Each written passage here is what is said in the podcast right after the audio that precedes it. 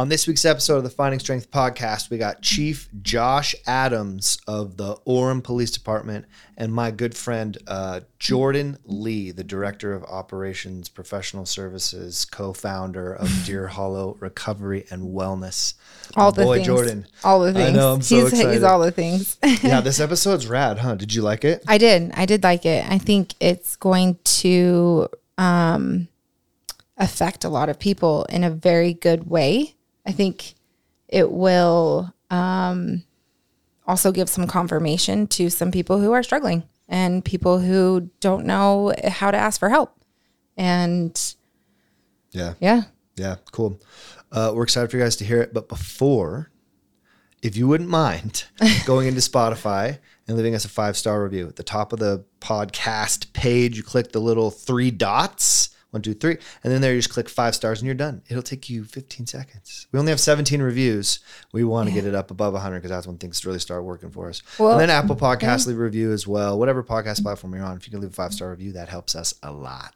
it helps us to help other people and that's our end game here is to try and help as many people as we can so if you guys can help us with that you also are affecting other people's lives too Boom. We hope you like the new videos. Enjoy the episode.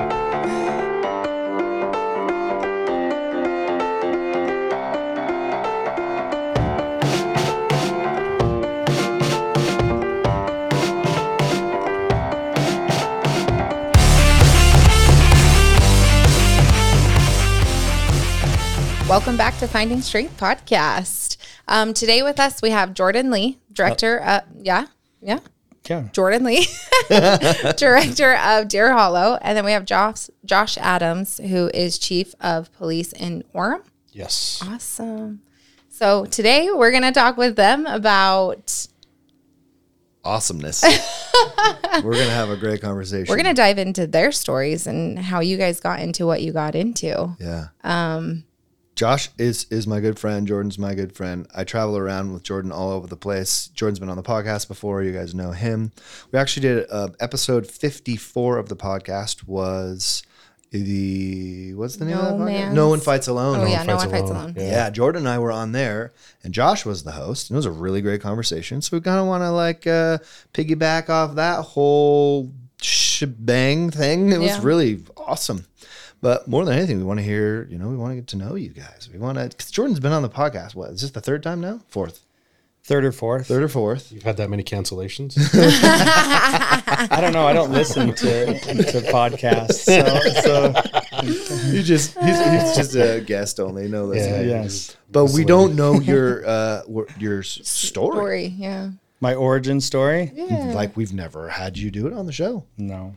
Do you want to give us the background? Let's let's kick it off with Jordan. Let's tell us. Yeah. about- Just give us us a little story you. about you. Take the next Do you want a story or do you want a, a, a recap? Do you want a 30,000 foot view?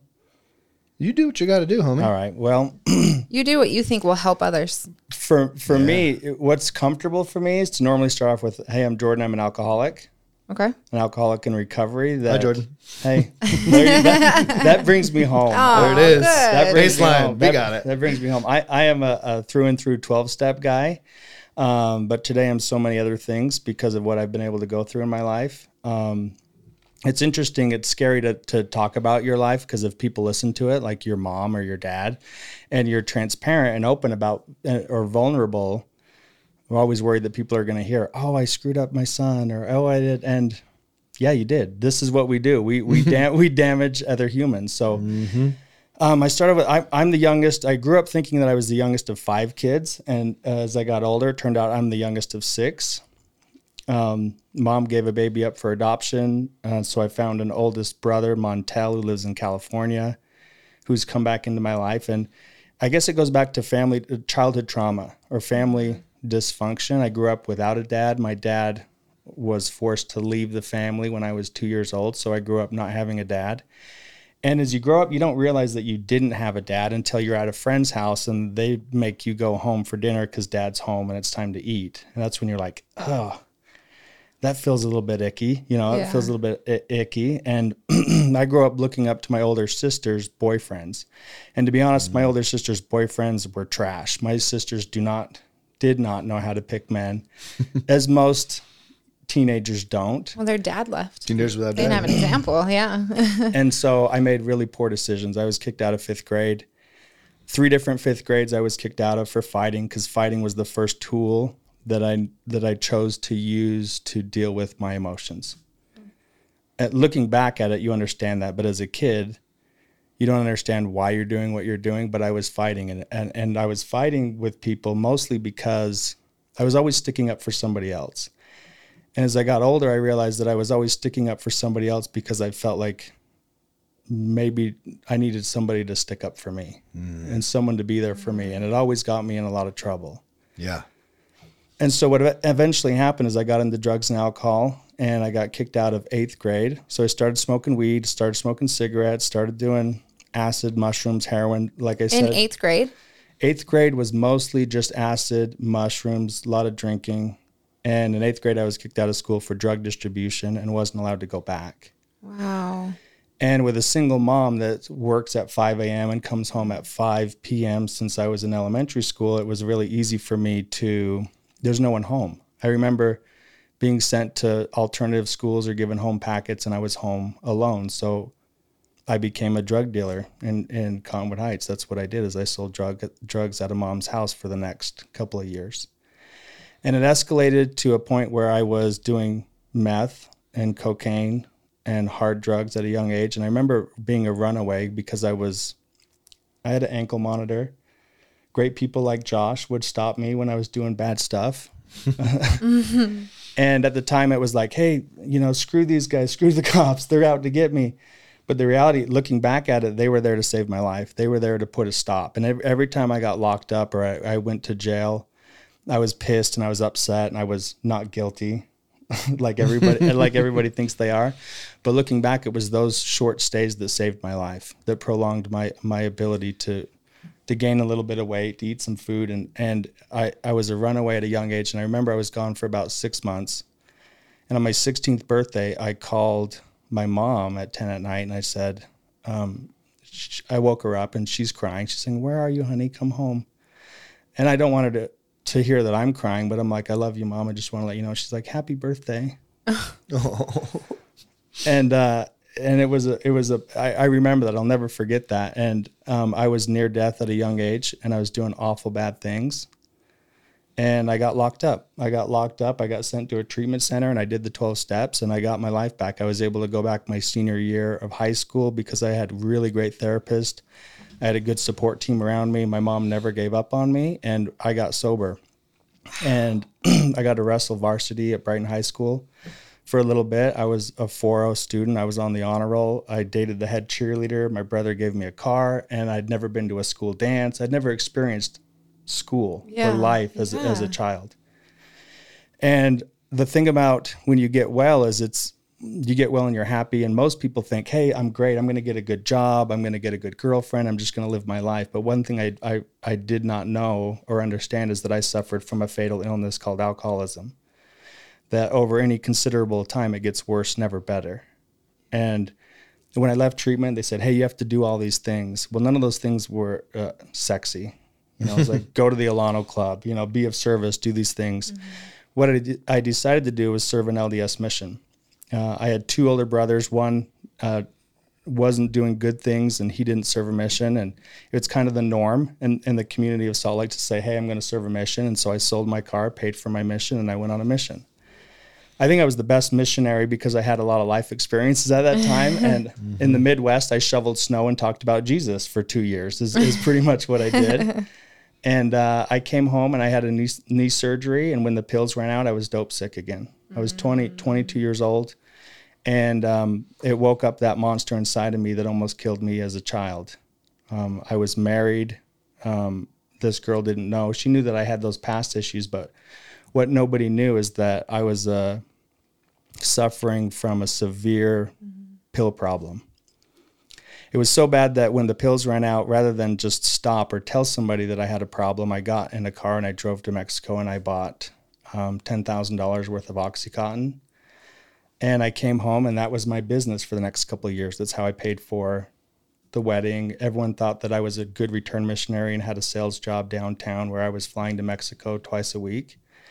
And I was picking up a lot of Oxycontin and coming back and selling it. And it was really difficult because that $10,000 was $30,000 in three days. And I thought, I'm brilliant. I am so smart. This is mm-hmm. going to, this is going to mm-hmm. catapult me into great things in life. Mm-hmm. And, uh, after a lot of trips and a couple months down there, I had a bunch of money and I had I had 30 grand strapped to my leg and I was grabbed by a bunch of people in Mexico, bad people, and taken into a dark place. And I fought my way and I ran. I ran out of, out of that place and I ran to the border and that's when I decided I was going to start trying to get sober again. Oh and God. the next 3 years of homelessness and despair were awful. I mean, I was so sick doing cocaine, meth, heroin, smoking crack that I had lost. I didn't lose. People say, "Oh, I lost my marriage. I lost my car." I gave all those things away. Yeah. I know where all of my stuff went because I gave it away and I traded it for drugs. And uh, where it kind of ended is I was so sick that my toenails all turned black and popped off. My eye was swollen shut. My face was infected. I'd had multiple nasal surgeries because I was I was physically dying. I was spiritually dead a long time ago, but what eventually happens is, you know, you're emotionally, mentally, spiritually sick, but physically I was I was dying.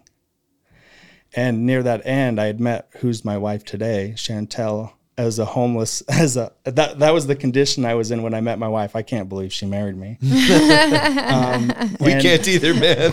I can. And and the crazy energy. thing is, is that it was like, hey, a cheap bottle of four dollar Kamchatka vodka in the morning. She loved Reese's Pieces, and we'd get a little bit of heroin and make it through the day.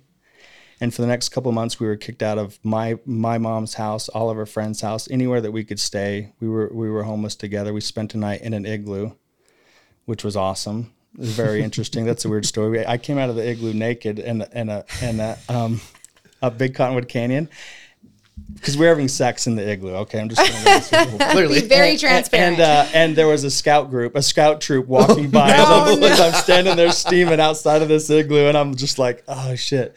And and, and uh, that morning, uh, it was like 6 a.m. Uh, I drove to my mom's house, and she let us stay there. She let us stay there for a couple nights. She said, "You can stay here for three hours."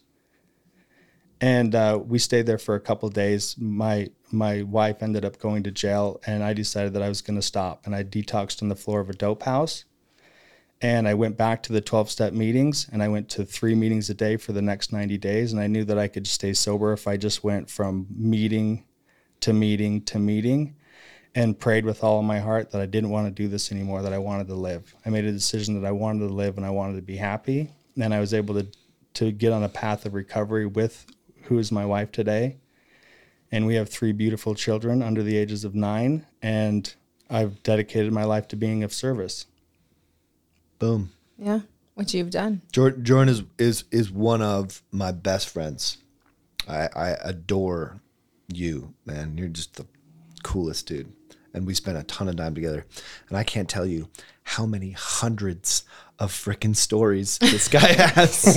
I, am sure that they're like 95% true, but the, the, the 5% embellishment is what makes them great. Just oh. kidding. No, they're all true. But, I, I might have to like reduce them a little bit for, so to make them believable. to, to, to make it believable. But in the end, the thing that Jordan always carries with him, man, is you are just love, dude. Yeah. You're the most loving, generous, kind human. And I and I what I've found as as I've been a part of this world of recovery and 12 steps and addiction and and just the healing world is the people that are in it who are the healers. They've been through the most. They're the ones who are have struggled the hardest. And in that struggle, in the pain, in the thick of of life's darkest moments, they've learned more about what it means to be human than anyone else. And I think that that's kind of like the the end all be all message of of recovery and healing is that our darkest moment, moments define us in a way that we allow or that we create. And those dark moments can mean a whole hell of a lot. But that goes both ways. They can define us or we can define them. And I think what what Deer Hollow has done and what you've done with your life, man, is you've just taken those dark moments and you've defined them. You've made them work for you rather than you work for them, and and that is one of the hallmarks of recovery, and um, I think that's that's the a testament to what it means to recover, and it's uh, it is an absolute gift to be able to spend as much time with you as as we do. I appreciate that. That's true, man. It is, and it's it's it's cool to hear a story, huh? Oh, it is. Like I've heard little, but not that in depth. And that's And- just this much. you know? yeah, and that's not the whole thing. I'm sure there's plenty of stories. There's actually some stories I really want to hear now. There's a lot of good stuff. And and what I like in a recovery, it's like what happened, what it's like, and what it's like now. And I, I'm not able to touch on what it's like now, but I reflect on the last 16 years in recovery of the things that I've been able to do, not just in Utah, but in the country and around the world, being a member of a 12 step program and wanting to expand. Because my passion, I found my higher power through, like you, my buddy always says, the, make the mess the message. And I love that because that's what I get to do. I get to talk about the mess and relate to somebody where nobody else can. Because when you can sit down across from somebody else that is suffering and said, Why did this happen to me? That's exactly what I get to do. I said, Hey, I've been there. Yeah. I've felt that way and there's a way out. And that is powerful. Yeah. And I think that's the beauty in it of what you've done is yeah, you went through that and you recovered from that and you're still recovering. Like they say, like you're always recovering, correct? And so it's just it's but you didn't stop there. Like you now do this for a living to help other people like get in recovery and help them. And that's that's a beautiful thing because I'm sure you've helped change so many other people's lives just because of your one story.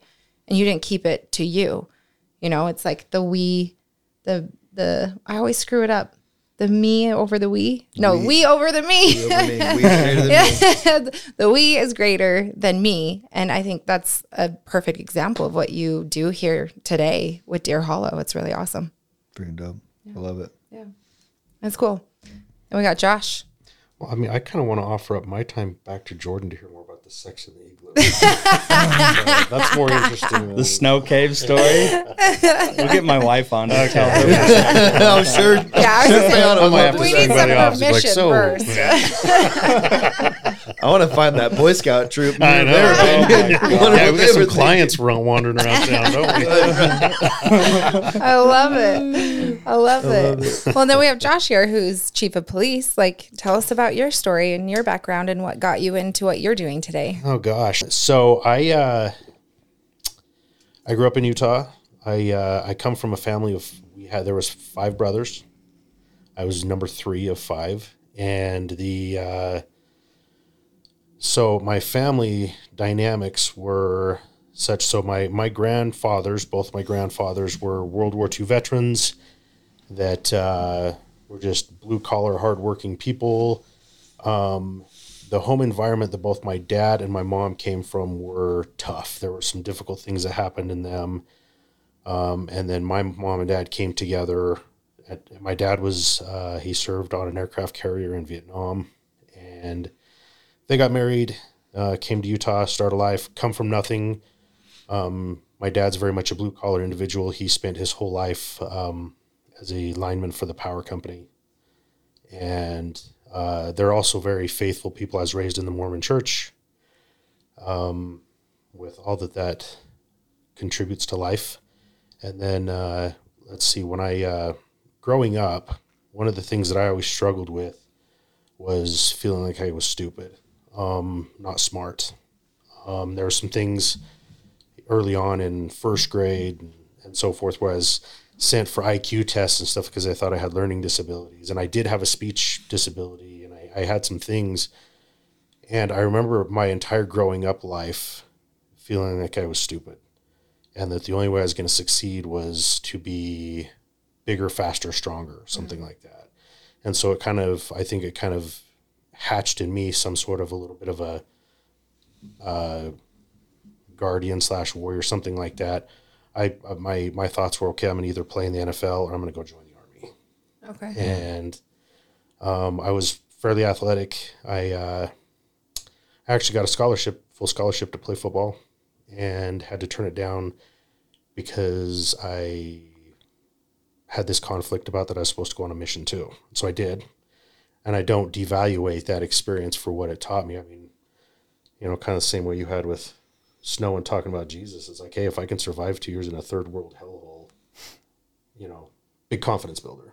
And Yeah. uh, came home. I was a lot smaller by then, sickly, um, and I didn't know what I was going to do with myself. I was working a couple of just jobs. Uh, my my mantra has always been, if you can't work smarter, at least work harder. harder. Yeah, man. And, and so I'm a hard. I mean, that that's what I bring to the table is I know how to work hard. I can outwork most people I know. And um, my older, my brother, just older than me. His name was Joe. Um, he was 15 months older than me. He, from when we were little boys, was always going to be a police officer. I mean, around the house, like if it was a rule not to put your toys over here, he would post a no post no putting your toys here by order of the Adams family sheriff. Like you know, I mean, he was very. Um, he knew exactly what he was going to be his whole life. Okay. And so when I came home from that two year service, so I was 21. He was he's 15 months older than me. He was just finishing his uh, police academy experience, and he's like, "You should do this." And I'm like, "I'm not smart enough. I'm dumb." And uh, he encouraged me, you know, and, and I was I remember always being petrified taking tests and stuff in the police academy. I was like, "I'm not going to pass this. I'm not going to pass this. I'm not going to pass this." But I did. I got through it. Um, started in 1999 as a as a uh, police officer, and then uh, full time in in uh, let's see April of 2000. I was mar- I, I got married in that time. Um, so 2001 started off as a wonderful year for me. I've got a, I've got my full time dream job. Um, you know, my brother's down the road doing his. We were getting ready to buy our first little, you know, shitty starter home. Um, my uh, now ex-wife she was pregnant with our oldest girls they're twins they're 22 now and uh, life was on a good felt like it was on a good uh, launching point to go into whatever it is we do um, in august of 2001 my brother was working on friday night in lehi utah uh, he pulled over a car that had a fellow in it that was a uh, dope dealer and as he was arresting him, this person was able to retrieve a tiny little gun that he had and fire, in it a 22 round that actually hit my brother's clavicle, missed his armor, hit his clavicle, and then traveled down through his body cavity, aorta, lung, and then lodged into his spinal column. Um, it was a mortal wound. He, they, you know, they estimated he lived for 20 to 30 seconds. But in that time, so as he fell back, paralyzed, mortally wounded, he, you know, fired back on this kid, tore up his liver, and so forth and he drove north and was he was eventually captured. Um, my brother was flown to the hospital, died um, that night, and uh, you know that was for me. It was like okay, here's my mentor, but not just my mentor, but here's my my brother and my closest friend, and you know the one that knew the dirt and the good, and everything. I mean nobody. I mean when you not to sound dark or anything, but it's like when that dead man tell no tells. uh, There's some things that nobody's ever going to have to know Yeah, yeah. because he was the only other person that knew. Yeah. And yeah. uh, so anyway, that that was this huge disruption for me. But I didn't know how to deal with anything. Um, obviously, it was traumatic, and I knew it was traumatic. But it was the first time I was I ever felt what I now recognize to have been just traumatized. Like, Yeah. oh no, Yeah. and you know the only thing i could attach myself to was i know how to work hard so i took the you know the department's policy was three days bereavement leave so i took three days off and i went right back to work and you know i can i knew i couldn't quit or anything like that because it's like we got twins on the way. We just closed on this house. It's like i'm bound to this. And about a week and a half after that instance happened, um, his death, I was working and a person identified, you know, my name's Josh Adams, this was Joe Adams, so Jay Adams on a, on a nameplate on a police uniform, a kid that we were um, arresting for something, I don't remember what it was, is he recognized the name and he's like, so was that your brother over in Lehi? And I'm like, yeah. And then he convinced, he started to basically talk shit about my brother. And I tried to kill him Oh man. um, right there on the side of the street, essentially. And it was literally police officers taking a police officer and putting him in the back of a car and getting him out of there so that he didn't. And you know, my my poor coworkers, you know, they're they take me just to the station and drop me off in the in the squad room. Like, yeah, just sit there, man, chill out, you know. And uh, and I was like, oh no, because. Uh, anger is something that I I've never had the best temperament, but that was probably the first time where I went like I exploded. Berserk. Like uncontrollable. Oh, like gone. you were gone. gone. Like it yeah.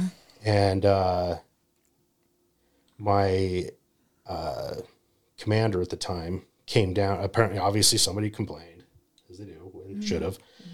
And uh basically came down and his message to me was if you ever do that again you're fired.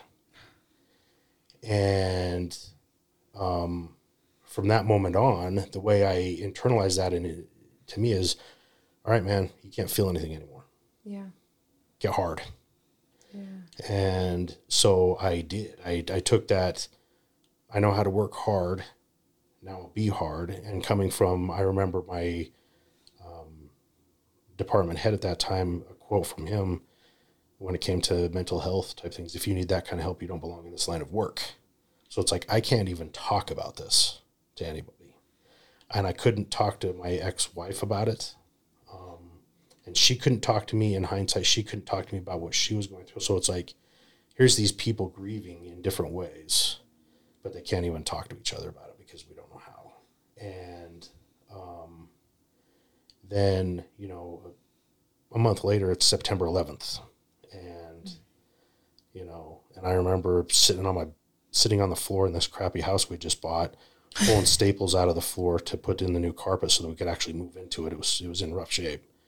Um, listening to the radio as they were talking about, I'm like, it's the end of the world. Yeah. You know, I mean that this what's next? Yeah. And then my uh, my daughters were due to be born in January, and my ex-wife in mid-November went into the hospital one day because she wasn't feeling well.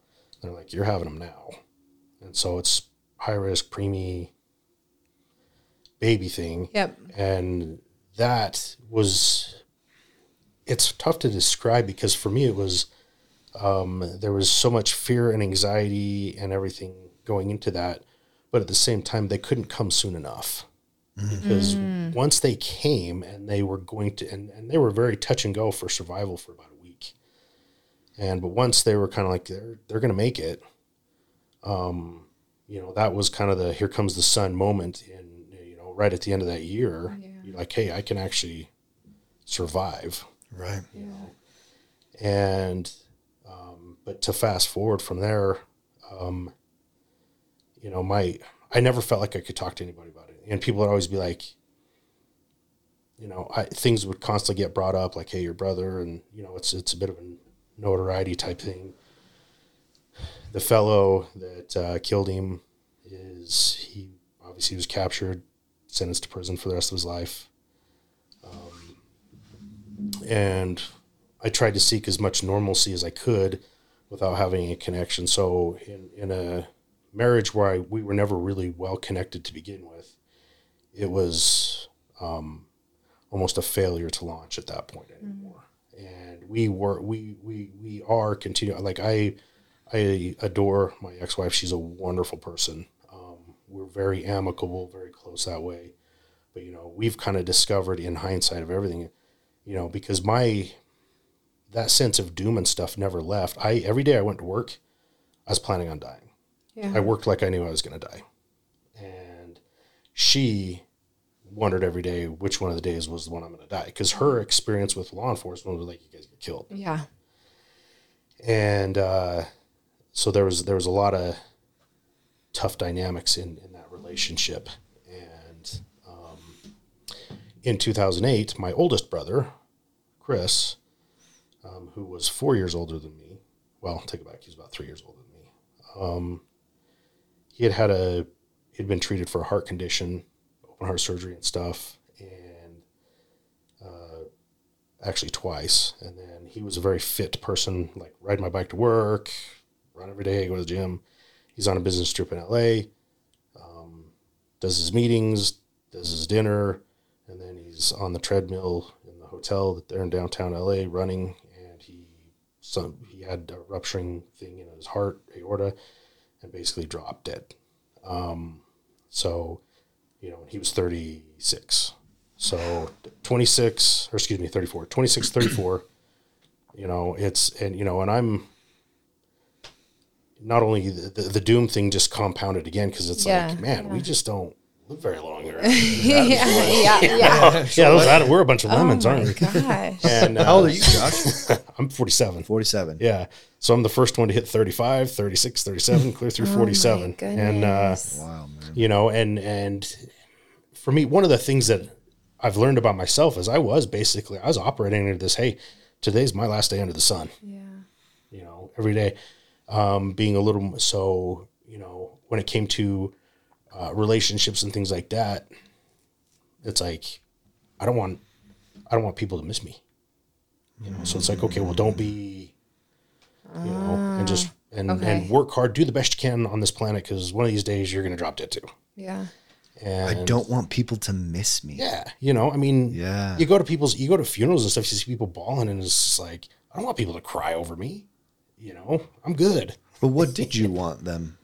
Well, I didn't want to die, but, But you what, know, just like but like if I like a neutral, a nice neutral exit. oh, Oh, okay. Good game. Yeah. Right? High fives, everybody, carry on. Good game. Right? I'm totally in that. you did it. But is know. there but is there a neutral exit at you know such a young age? No, Like, and I that's think- the yeah. None of it was rash. But in Yeah. my mind, it's just like In your mind, just- But it's what want. got you Yeah. to work the next day. And that's the just motivator. yeah. out of here? Yeah. Well, and that's your motivator for a lot of the behavior. Mm-hmm. yeah.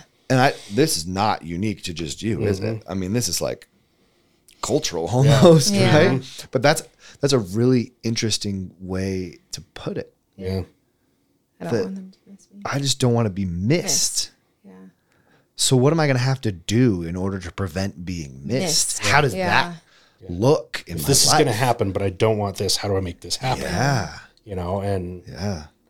and you know, so far hasn't happened yet. Yeah. But uh, you know, I do. I still struggle with that sometimes. Um, I bet. Oh, I'm sure. Okay, how how much longer am I going to be around? And you know, and and now I'm getting to the age where it's like, man, it's not even going to be something cool. You know, at least they died with their boots on. I'm I'm going to be the one that's like dying in a hospital bed or something, pissed off because I didn't. you know, have something cool happen. You want to go to Valhalla? I want out. Yeah. yeah, warrior's death, man. yeah. So and uh anyways, so my I learned working hard, I worked hard and then I worked harder and I worked harder. Um in 2000, let's see, 2005, I broke my leg really bad at work and it's all I mean it's all full of metal everything now. But uh got a little bit of a disability settlement from that. And I was like, I'm going to take that money and I'm going to go get myself a college degree. Nobody from my family had ever gone to college. Nobody graduated, everything like that. And it was my counteract to being stupid. I'm like, you know what? I'm to go get me a bachelor's degree. And so it took me 10 years. I mean, that money didn't go very far, obviously, but, uh, but then working a part time job to pay. So over the course of the next 10 years, working full time, working a side job to pay for college and getting college done. Um, again, it's just like if I work hard, I don't feel. The harder I worked, the less I felt and and I knew I was very conscientious of that. It's like just work hard and then you don't feel anything, man. And uh, wake up, work till you're exhausted, and go to sleep. And then um, I accomplished that in 2016, and I had I had about three years left, three and a half years left before I could retire at 20 years as a police officer, and which is kind of what my intention was. And I put in for working in Orem, which is larger and, and having a lot of different responsibilities there. I had a, I had a great career. It's been very dynamic. It's been fun. A lot of cool stuff. Um, I put in for their chief of police job, Lindon. It's small, 15 man department. It's like, hey, this is kind of, this could be kind of like a little bit of a parachute to coast into that 20 year mark. Um, better money towards my pension, all these things. So let's do this. I put in for it with no expectation and I actually got the job. And so I was like, okay, so I show up in Lindon as, as the chief of police, and it's just it's a great community. Everybody loves their police, not a lot of crime, and I was kind of bored because I'd been, I couldn't, and and so what had happened is basically I'd been this guy that I would I could find stuff to do to stay busy until I was exhausted to where it's like now I'm sitting in this office, she's out there opening, uh, answering the phone, she's my personal assistant that handles 80% of my job anyway, you know, just sign here, and I'm like, Like, where's Now the work? yeah, That's what I'm supposed to be doing. and, and work, so work. what happened to me was all of the emotion, trauma, things like that from a lot of cases, exposure to things, uh, death scenes, all the all the way back to you know with my brother and everything like that. I couldn't stay away from it. I, like I could not run it anymore. I could not work it. And so I'm sitting in this office or I'd be in a meeting and I would feel that grief come on and I mean I would literally run out to my vehicle and get in and I had a I had a, a, a pack of Charmin out there and uh, I would bawl my guts out. I'd go drive somewhere quiet and just bawl. And I'm like, what is my problem? You know, Not working hard enough. You're feeling yeah, it. you know, and it's like, why can't I? And it's like, this just keeps happening and I can't avoid it. And it's like, I, I feel it coming and I know it's coming so I can like escape so that people don't see it. But it's like, I can't stop, Yeah. you know? And I was very, I felt very hopeless. My, ma- that, that's when I, I was starting to have a lot of marriage problems, um, some problems with my personal beliefs, um, just a lot of stuff. And, uh, I got to be very, uh, unhappy with myself. I'd accomplished this, got my degree, and like nothing made me happy. I have four beautiful daughters who are thriving and doing great things, and it's like, why can't I be happy for them? And so I'm pissed off at myself. Uh, and and absolute zero hope, some hopeless. Like I'm done. Um, I knew exactly what I would do if I decided to actually do something like that but I told myself, okay, you're not a pansy. Go talk to a therapist, just so you can check that box. So before you whack yourself, just at least that way you, you can people can say he tried, Right. and uh, and I know that just sounds it's stupid to even say, but it's like yeah, I was actually in that space once upon a time.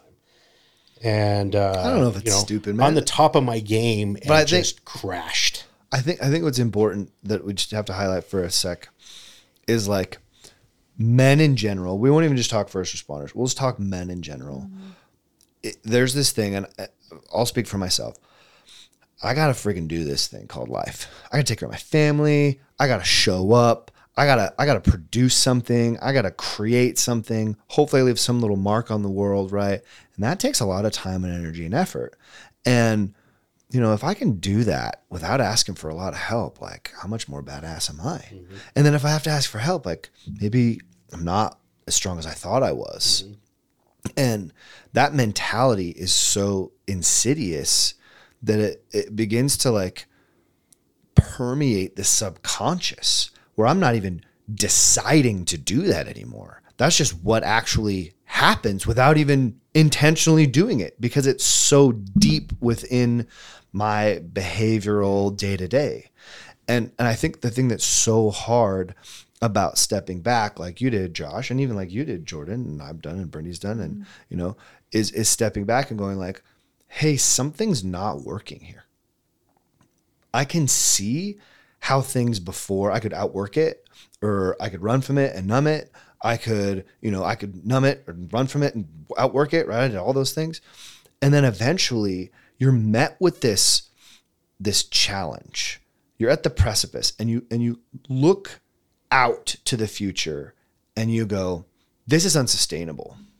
Something's got to give here. And that is the moment of actual courage, of true strength, where I've got freaking Charmin in the freaking car. I'm hiding from everybody and I'm sitting there and I'm doing my absolute best to hold it together and make and keep up appearances and make sure everybody knows that I got everything together. The real moment of courage is coming out of that car with the Charmin in hand, snot bubbles coming down my face, and going like, "This is not something I can do alone. I need I need some help.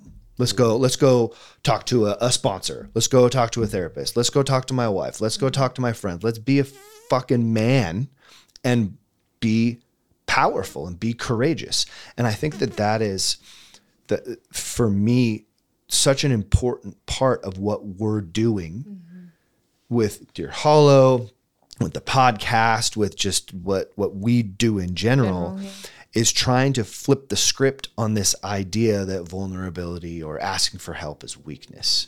And your story is is a brilliant example It is. of doing that exactly because because you, you when when i'm at this place where i can't go any further without help the saddest most pansy i love that you said pansy I know pansy. Yeah. i don't want to say pathetic but really like i don't know tragic thing is to just hide continue to hide because as you come out from behind the hiding Charmin draped walls, you really begin to find out who you actually are. And I think um, that's that's really hard. Was it? I mean, I can imagine how difficult that was for you to. to yeah do. like i said i was i i didn't know who to talk to i didn't know what was wrong with me i just knew i was falling and i couldn't stop falling i was exhausted i'd worked my whole life i was physically and emotionally exhausted and i could not run my shit anymore yeah. and it's like okay well how do i package this thing up you know to make it look it the prettiest Uh-huh. before i Yeah. Right. punch Yeah. out Right. Yeah. and uh,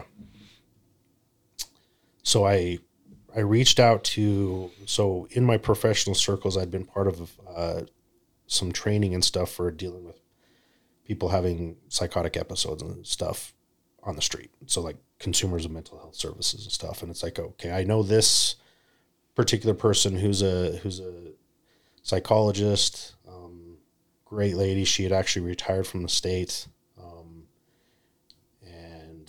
and she had kind of maintained a little once or twice a week practice just to keep her feet wet. And I reached out to her, and uh, I, well, I called the office, scheduled an appointment, canceled it. Called the office, scheduled appointment, canceled. Cancel it. Yeah. Yeah. You know, and one of the times I did it because it's like I know it's going to happen. It's not even worth the forty bucks. You know, I'll just save forty bucks and uh, the copay and not.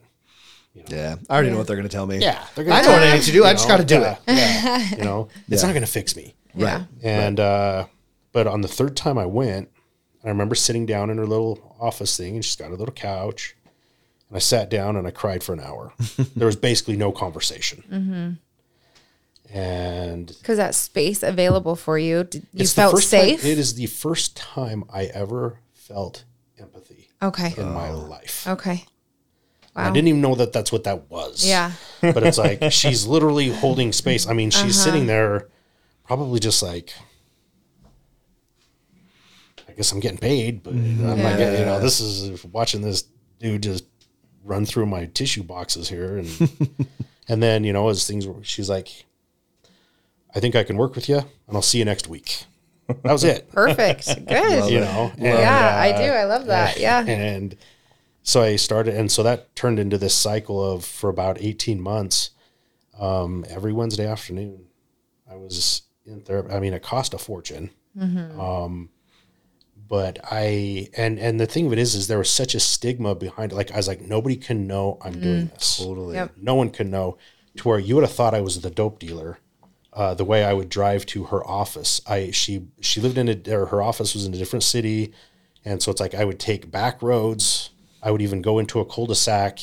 It's called washing. So like dope dealer and stuff, they'll pull into cul-de-sacs to do a U-turn to make sure nobody's following them. I mean, I'm doing things like that completely rational. Hoodie up, sunglasses on to walk into this office because like I don't want anybody knowing I'm going to a therapist because Yeah. it'll blow up.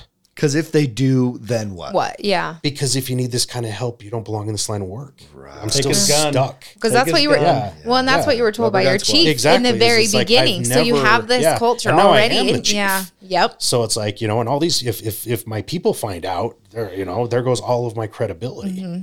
And. Did you so, ever? um, Did you ever think that you would lose your job and then not get your retirement? Was that a potentially? Yeah, okay? yeah, Yeah. But I, part of it, honestly, at that point, is like I don't even care. I'm Yeah. Because you're at the I'm point where you're like, anyways. yeah, Yeah, I'm gonna I'm off done. myself. I better do something else. and yeah. uh, you know, I had a couple million dollars worth of life insurance ready to go. I knew exactly what the policy, how I could die, so the policy was still good. I mean, it was just yeah. creepy. You know. Creepy, but Creepy, but reality. Yeah, that's I mean, reality. I was covering yeah. my bases. Yes. I wasn't being sloppy about it. no, yeah. but dude, You're so kind. Yeah. You're so kind.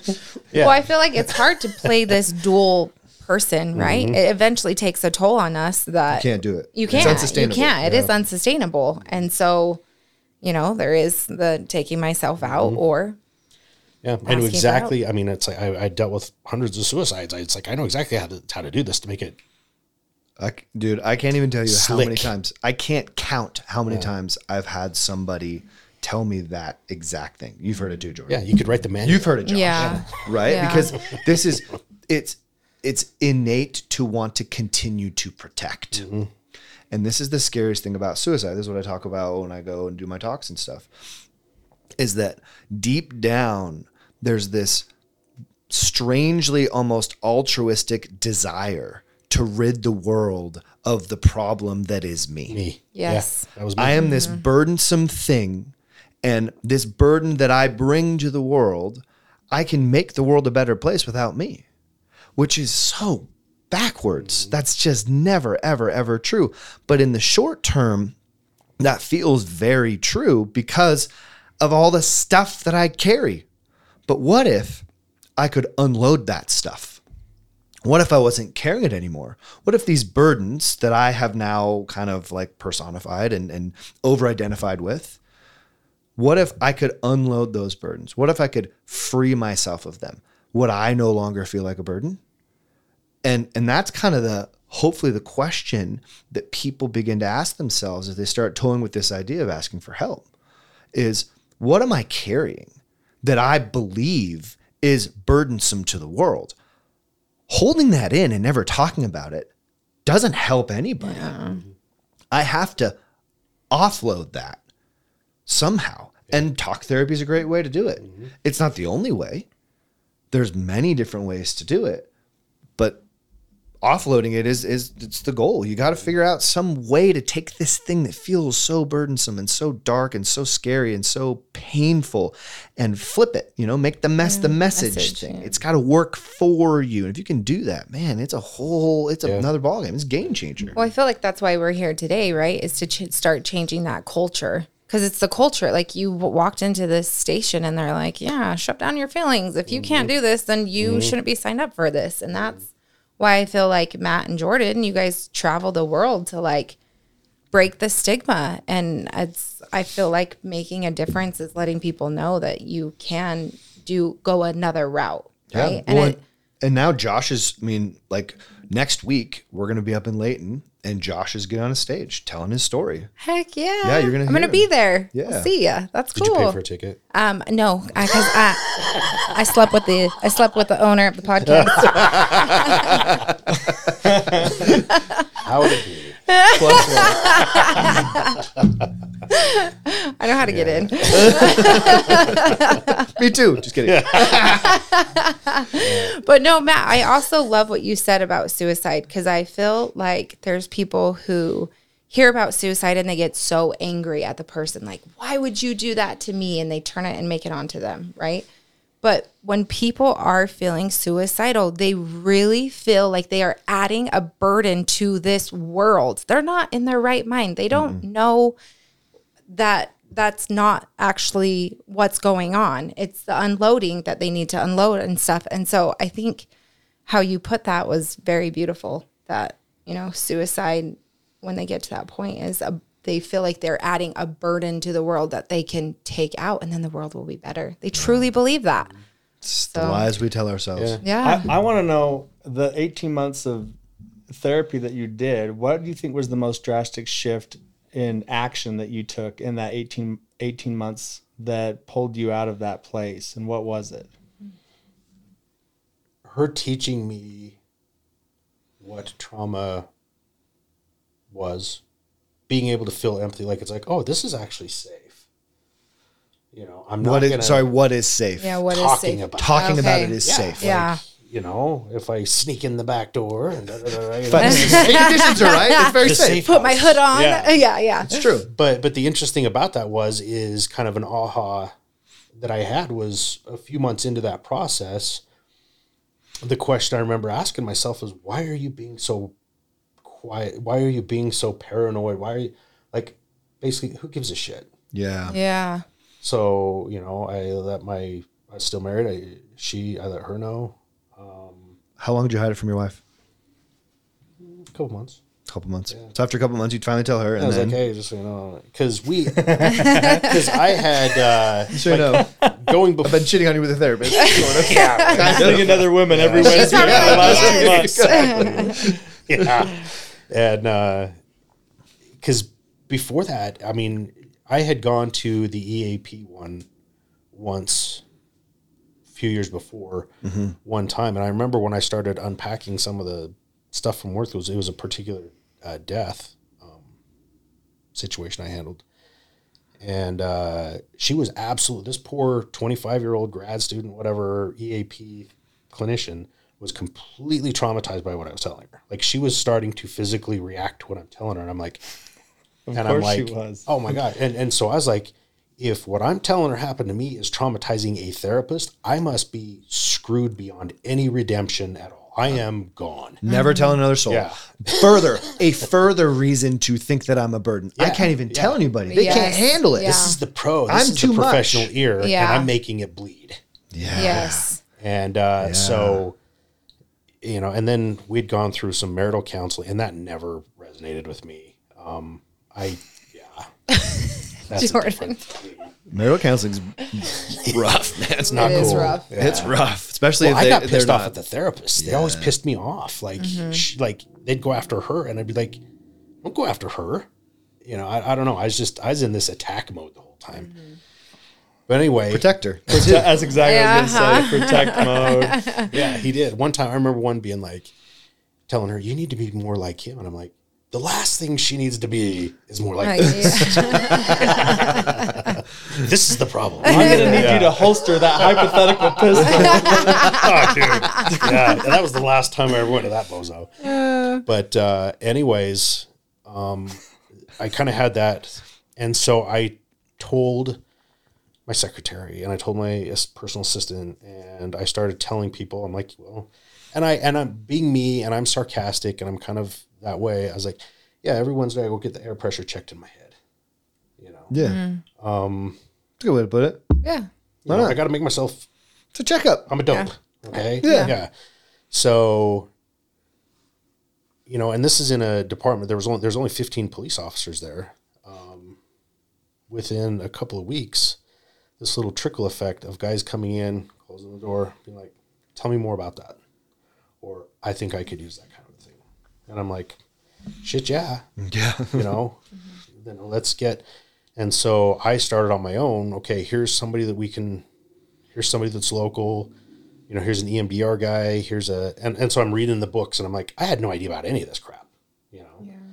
um and I shouldn't call it crap we're on a podcast Uh, you can call it crap. Anyway, you know what i'm talking about Stuff, crap, shit. yeah Who knows? so we started sending uh, so i set up things for these guys to be able to go and so we kind of created our own in-house semi-secret eap to get people to, to people and, and started getting really good results to where i had over 50% of my people within a matter of a couple of months that were getting that help What are some of the changes that you saw departmentally, individually with the guys who started going? Uh, I think there was more grace towards one another.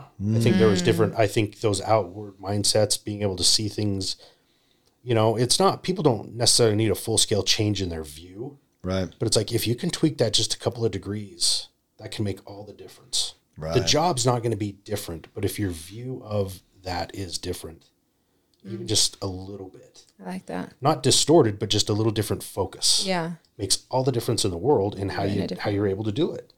And and so it was that kind of it create there was a lot of positivity about it and you know the the awesome thing about it too was you know they knew I was going so there's no stigma for them to be going. Right. You know Yeah. if if if if I'm doing it I can you know and and so rather than that if you need that kind of help you don't belong in this line of work and unintentionally it kind of created more like if you're not getting that kind of help, maybe you don't belong in this line of work, you know. Flip And the script. Yeah. Yeah. you know, and so that kind of started getting in a good space and everything. And then, in 2020, um, when I right when I was ready to announce that I was going to retire, um, uh, I was also getting divorced, COVID, all the police stuff and everything. The chief of police that was in Orem retired, and a lot of my friends and so forth they were like, "You should come over here and do this one." And Orem was had a lot of issues right then. They just had so one of my partners in sex crimes, uh, he just ended his life, um, 17 years on the job, and um, there was just a lot going on there um, with some behavior and some performances and just. And so I went there with no other. int- So I applied for it, ended up getting it, but my whole intention was to change these things. Um, and one of the first things that we did was create a, um, you know, policy where you will, everyone will get wellness checks Awesome. paid for the department. Awesome. It's on our time. It's on our dime. You will. And to kind of dumb it down for you know skeptics and and, and in, inside the department and everything, it's like, hey, we all go to the dentist and get our X-rays and our teeth polished every six months. Yes. You know, that's a wellness check. Yeah. You know, there's no stigma behind that. So why not? You know, if our mind is our most valuable tool, and where most of the liability is, where every every problem and every solution generates in the mind of people in this line of work, how about we maintain that thing a little better? Yeah. And so, you know, in, inside of that, making that mandatory, the stigma was completely erased. You cannot walk through that building anymore and wonder who anybody who's going to see a therapist because everyone, Everyone. is going to see a therapist. That's awesome. And then they can get all the follow up ones and everything. And, and I mean, these aren't cheap things, but it's pennies on the dollar when it comes to what it costs to try and um, replace somebody. Yeah. Yes. So instead of the hey, you can't do this anymore and you're gone, or we're going to get rid of you, you're dismissed for your alcoholism or or anything like that. It's let's restore this guy, Yeah. you know, uh, and and a, a restored human being is a redeemed human being and is a powerful human being and is an ambassador and is a you know that person is now a subject you know the people that you treat at deer hollow they come out of there and in my mind they are a subject matter expert on recovery Yeah. Right. Yeah. on trauma, on stuff like that, because they just did the deep dive. Yeah. You know, they they should be celebrated. They should be welcomed back with open arms. They're a resource now. Oh yeah. Yeah. It's like this person now has all the has the ability, you know, I'm a fixer in my job, but that's that's now a healer, much like you in my mind, where it's like they actually have lived it.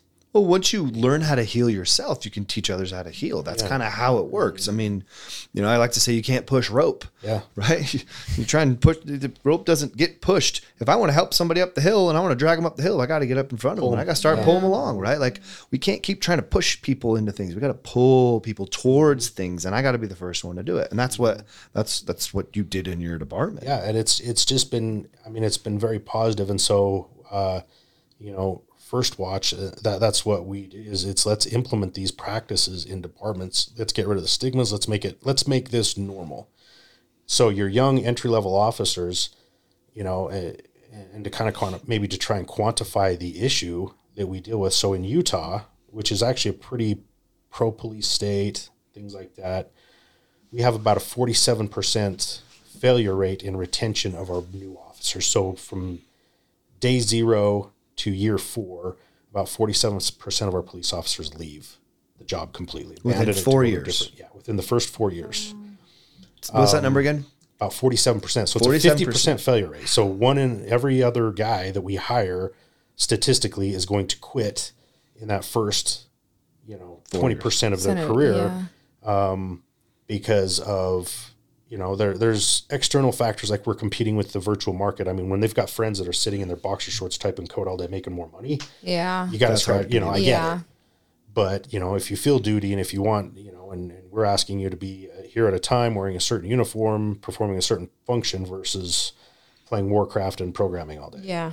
you know um, so it's it's what kind of life do you want to have and some go different ways but that identify being exposed to things where you're like man this sucks Right. you know or it's 3 a.m on christmas morning and i'm driving around in a, a black and white police car versus home in bed or you know i'm gonna miss christmas morning and, and you know the, the things like that So you know, as we on a on a to sell it to to help departments and stuff understand the the what this costs us, you know, it's 120 125,000 dollars to recruit, background, pre-employment, train, hire, equip a new police officer.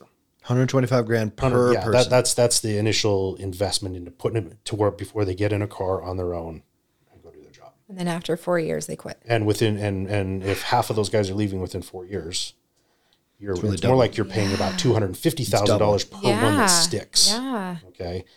And then there's just the aggravation of the people that we the, field trainers and all that kind of stuff that are doing all the teaching and develop trying to develop these guys in those time and then they leave, which is demoralizing for a police department as well.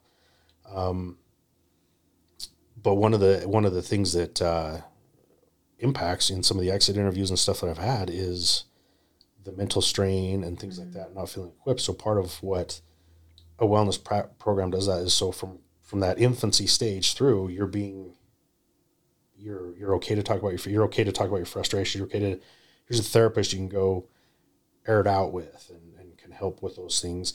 And that's increasing to where right now we I mean you've got that that forty seven percent number is not my number. My number is more like about eight percent. because of Yeah. your wellness I think it's program. I you've think it's Yeah. exactly that. Yeah. Um, because it sends a message. Yeah. What, what do you think the message that's being received really is when you come in and say, "Hey, I'm going to implement this department wide. Not only is this mandatory for everybody, but we're now going to make this cultural." Mm-hmm. What what's the message that's being sent or received? Was it intentional? It's, unintentional? it's, it's, I think that's more that, that creates, you know, when people say, oh, this is my family. Like, oh, no, Yeah. we mean it. Yeah. You know, we're going to put our money where our mouth is. yeah. So there's trust built there. Well, I think so. And, and, Yeah. and we all like my, I have my, I have a therapy appointment today at four. there you go. Everybody. And I want to say even Okay. just trust. He's like, "Yeah, and, you're not uh, putting your hoodie on or anything. no, well, no. What were you going to say, Brindy? I was going to say, I think it also creates safety. Yeah. Like these men are coming in or women are coming into this job that is unsafe and putting themselves in unsafe space, but knowing that their department has this trust and this safety, I think that creates a lot for them to have that. Yeah. you know, I get more um, appreciations, if you will, from people for having that program than when we bump up their pay. You know, Yeah. but on the lot. flip side, just as important, you know, if, if we're struggling to keep these young people, okay, but when we have our, our 10 and our 15 year guy who's been through the gauntlet, the ability to be able, I mean, his value. So if, if this new guy leaving is worth 125, well, how many millions of dollars in training and experience and, and everything is behind this veteran guy? Yeah. So you're telling me that sending this guy through anything treatment wise, all the way through residential, is not pennies on the dollar to what his actual value is. You know, so helping people in my position and stuff see that hey, these guys are they're invaluable, and and not only not only just to restore them to be like, hey, we want to get you from 15 to 20, but if you feel redeemed for that time too, now you're that ambassador. Now you're that you're that rah rah cheerleader where it's like you know some of my guys that have uh, that have gone through some you know IOP or RTC and things like that. Um, they come back and they're like, we need to get an ice bath. We need to get a sauna. We need to get you know they're they're the Well, wellness. ringleaders. Yeah. Yeah. They're the ringlet. It's like I, in some respects, I'm sitting back. It's like these peer support people are running the show now. I just Which is check, awesome. Yeah. You know, Yeah. and and so it it, it becomes that because they do. I, and and talking to them, it's like they're like, I have a whole new lease on life. I have an Mm-hmm. outlook on life. I've been healed, redeemed, whatever it is. Redeemed. Where it's like I'm, I love- I'm be- I love I'm, that I'm better than I was before. Yeah. Uh, I just love that term redeemed. Redeemed, man. yeah. It's just so, It gets hijacked in religion and stuff. I think. Yeah. but, But a human want being's redemption. redemption. Yeah. Yeah. everyone wants But we, redemption. we want yeah. to be redeemed, not just Yeah. oh, some dude's going to redeem me someday. Yeah. yeah. Yeah, because what I mean, what is redemption really? It's this opportunity for rebirth. I'm better than I was. Yeah. Yeah. Yeah. All this stuff that happened to me, it happened for a reason, and I've made it through it. And now I'm glad that I made it through it. And I'm glad that it happened. And I'm grateful for all of it. I mean, that's that's the end all be all for me when it comes to redemption is I'm not going to look back and go like, ah, that's that's I'm, let's strike that from the record, strike that. No, all of it All of it, matters yeah. because it's defining my redemptive value. Well, and then when you feel redemption, you want to go share that with someone because it feels so good. Yeah. And that, It's like, I'm yeah, better. Mm. yeah, I found I found a life hack. yeah, yeah. And it's like, well, I'm going to share that with this person because I love this person. I'm going to share with this person. So that's really cool that your department's kind of taking that on. So do you feel like the culture of that is is changing? Yes, Good. significantly. Yeah, to where, like I said, I mean, it's it's now more peer driven than That's awesome. leadership driven. That's which awesome. is where it should have always been. Yeah. And I look at it as you know, man, that would have been cool to have to have twenty something years ago. Yeah. I'd have, I'd have had a much better lived experience over the course of those same 20 years if I'd have had some things like that. But rather than, you know, kick a rock, it's like, well, at least I know that these guys have a better opportunity and, and things like that. And, and I think um, industry wide, that's a big awakening people are having is it's like, hey, we've actually been really, really, really bad at taking care of our people. Yeah. Really Yeah. bad. So how about we not be really bad anymore about taking care of our people? That's awesome. So, um, for you and Jordan, like what what is it that you guys are doing today to like keep this going and changing the culture? Well, what comes to mind? Your department. How cool is that? The, the everything, everything that we just got to talk about. And, and I was at, we were at a training in Marion County. Uh, I don't know, a year and a half ago, and there was another chief that got up and he said, kind of what you did. He stood up in front of everybody and said, "That is my therapist," because we had the therapist in the room. I see her every week, and she saved my life. That's awesome. That is not very rare. Yeah. What that guy did and what you've done in Orem, and it's and, and I was thinking we've been to a hundred different departments, agencies, and training in the trainings in the last two and a half years, and a lot of people say it. You know, a lot of people invite us in, say, "Hey, will you come and do this this tactical trauma training for our guys? Hit the A shift, hit the B shift, and they'll dedicate four hours to it." But I don't want to disrespect anyone, but then it stops there. They check the box. They check a They box, ch- yeah. and they say, "Hey, we did it. We did our brought duty." you guys Yeah. in. Hey, Yeah. Hey, we've got the wellness app that's going to tell you you should sleep better and work out and maybe get in an ice bath, right? But then Yeah. to stand up in front of everyone and say, "I'm doing this," and and to lead by example, to do what's happening uh, in your agency, it trickles down, and that is not very common. And and we only cover mostly, you know, aggressively the Pacific Northwest, and there compared to five years ago, it's a it's a drastic change. Uh, It, it, it's night and day to e- even invite us in to do a four hour or an eight hour training, or to spend that time with them, or to invite us into their house and to have that conversation. But there's so so much more fear associated with it. Their their fear, because it's hard to get guys to work today, is if these guys admit that they have a problem, will they leave the profession? quit. and, and that is it, it's selfish right and but it's a reality you know Yeah. how many people come forward and say they can't do this job anymore and the goal isn't to say that you can't do the job anymore but to do this job you need to be healthy Yeah. Yeah, but I think I think what we've found as as far as like a pattern goes is that reckoning with reality is inevitable. Eventually, without help, if we keep this culture of not asking for help alive, inevitably people are going to leave early and retire early and quit early. It will happen. And we're not just going to have a retention problem within the first four years, we're going to have an early retirement problem. And actually, that's what the literature says. Like we know that early retirement is a major problem because we're not ha- we're not implementing systems of support, which is what people are begging for.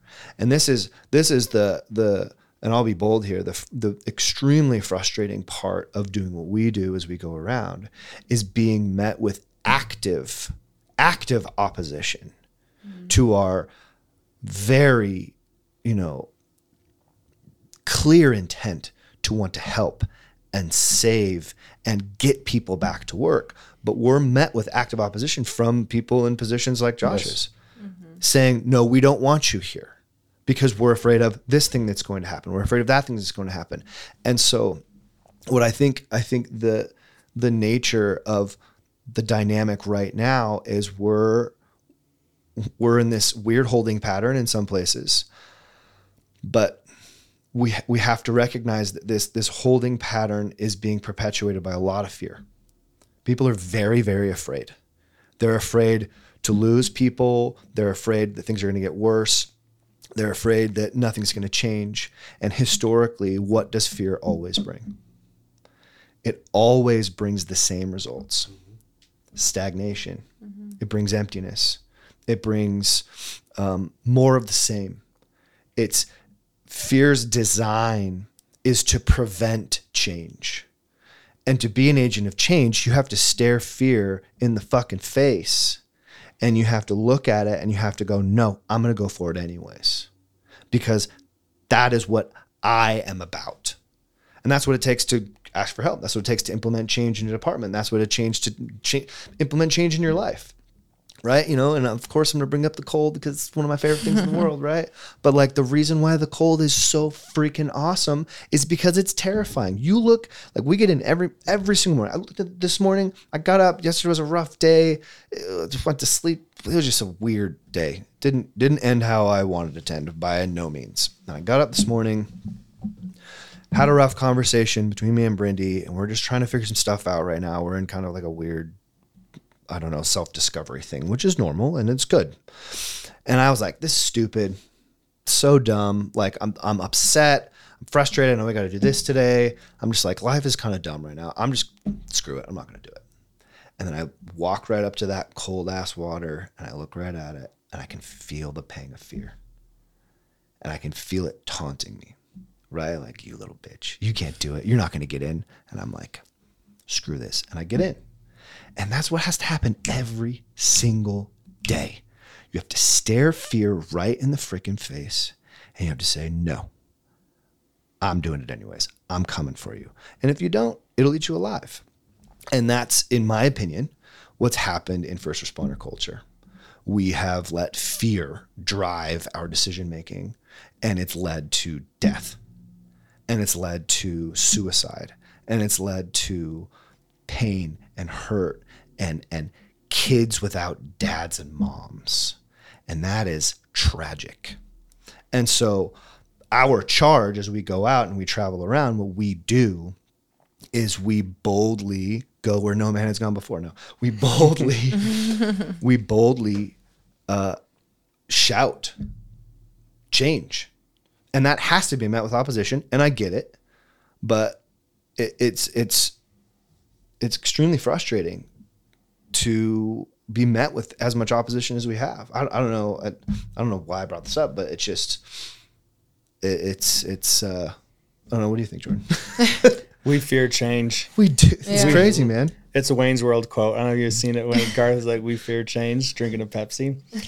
Um, you asked what we're doing. I like that's all we do is is get out there in front of people. And when I put together a flyer, I don't know, three years ago, and said, "Hey, we want to come and talk to your people," um, we'll you know. And see what happens with Jared. Jared Nesri's is the third member of the Godhead, uh, with with, with Matt and me, and the Trinity guys- or the Trinity You guys kill me. and, uh, I love it. And I love what Jared says is when somebody invites us into their house because we've never solicited to go into any place. We've just said, "Hey, we're out there. We would love to do this." And when people get the courage to ask us to come into their agency, their department, and talk to their people, Jared Nesri, who who um, came through our program in 2017, who is kicking ass right now and has been ever since. He kicks the door down. He says he likes to punch him in the throat and talk to him about his story that is tragic and that is he got to that place where he didn't want to live anymore, where he was ready to take his own life because that's what that job uh, uh, will do to you. That's what dealing with people like me in the past will do to you. So I apologize to to to you, Josh, anyone else there out there that has to suffer from. Uh, the little lost junkies out there that are causing that kind of trauma, but it's it's tragic what's going on in life. Everyone is sick, and everyone suffers when they try to help each other and get well. And uh, when we get in there, Jared kicks open the door. Matt goes in and says, Hey, this is what's going on in your brain, your mind, and your heart. And this is how we can fix it and change it. And that's the goal. And, and, and we've been very effective in doing that the last two and a half years. I think we've done over 100 trainings now. I think the last podcast we'd been at 25. Um, and so we're making a huge impact. And it's really cool to know about what Josh is trying to do um, with First Watch and implementing what's going on uh, in other agencies so that everyone can get that. Uh, what did you say that the pressure, the, air pressure check? pressure, Yeah, the just pressure the check, pressure check between your ears. the pressure check between their ears, and uh, it's great. It feels good to help other people. That's awesome. Yeah. does. And you're good at it. I've watched you.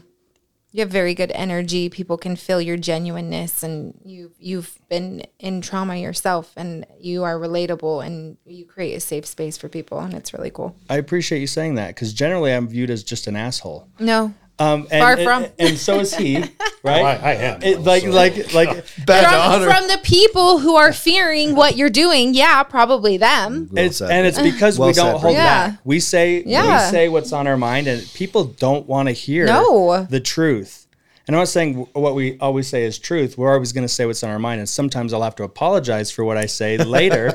but the truth is, is I'd rather talk to somebody that tells me, "Hey, you're screwing up. Yeah. Hey, that's bullshit. Yes. Hey, you shouldn't be doing that. You should probably go apologize to your wife, or do you know what I mean, or whatever Yes. that is, or Yeah. hey, hey, you shouldn't. Mom says, hey, you should do this with your kids. You don't want anyone to tell us what to do, but I I love when someone can shoot straight with me and say, Yep. hey, you're screwing up. Yeah, rather than saying nothing, because that's what it used to be. Nope, push it down, say nothing, and now it's directness, and It's people so really better. feed off of it.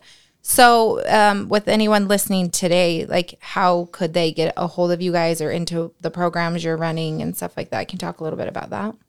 Yeah. So deerhollowrecovery.com uh, on our website has uh, all the information. It has our bios, it has our links, it has our training schedule, it has what we're doing on there. And I always just say, if you want to be a part of this, you can email me um, at jordan at deerhollowrecovery.com and I'll even give my phone number. It's 801 833 6932.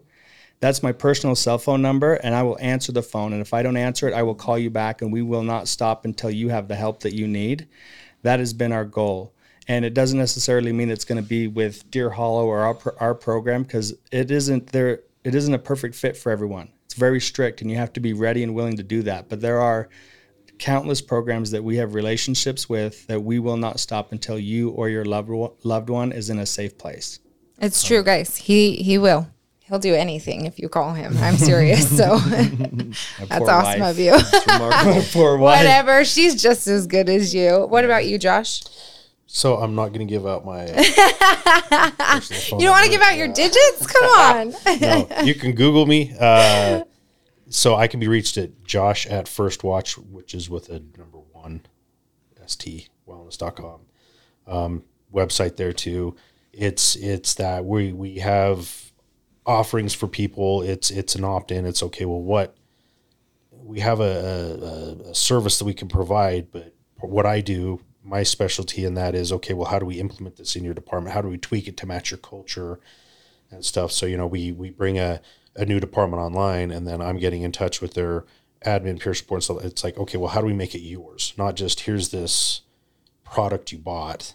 You know, let's now let's tune it to your vibration in your department. And to be super clear, First Watch Wellness, one ST Wellness, Watch Wellness, is a, a a packaged system that does what Josh did in his department, where you can kind of pick up the bones of this wellness program, and then Josh tailor fits it to your individual department. Correct. Yeah. Yeah. Yeah. And it's it's it's it's awesome. I mean, it's as simple as just these the wellness checks, you know, like getting your teeth checked to where, you know, more, you know, intensive specific things that different individuals will have based on their circumstance, based on their lived experience, based on their childhood. I mean, and it's for their spouses, for their kids, everything. It's like everybody that we can help with this thing. It's very much a passion project for everybody that's involved.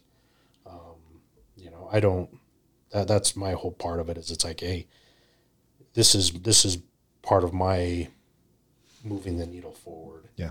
in a in what I feel like has been essentially a failure for years and years and years in this profession.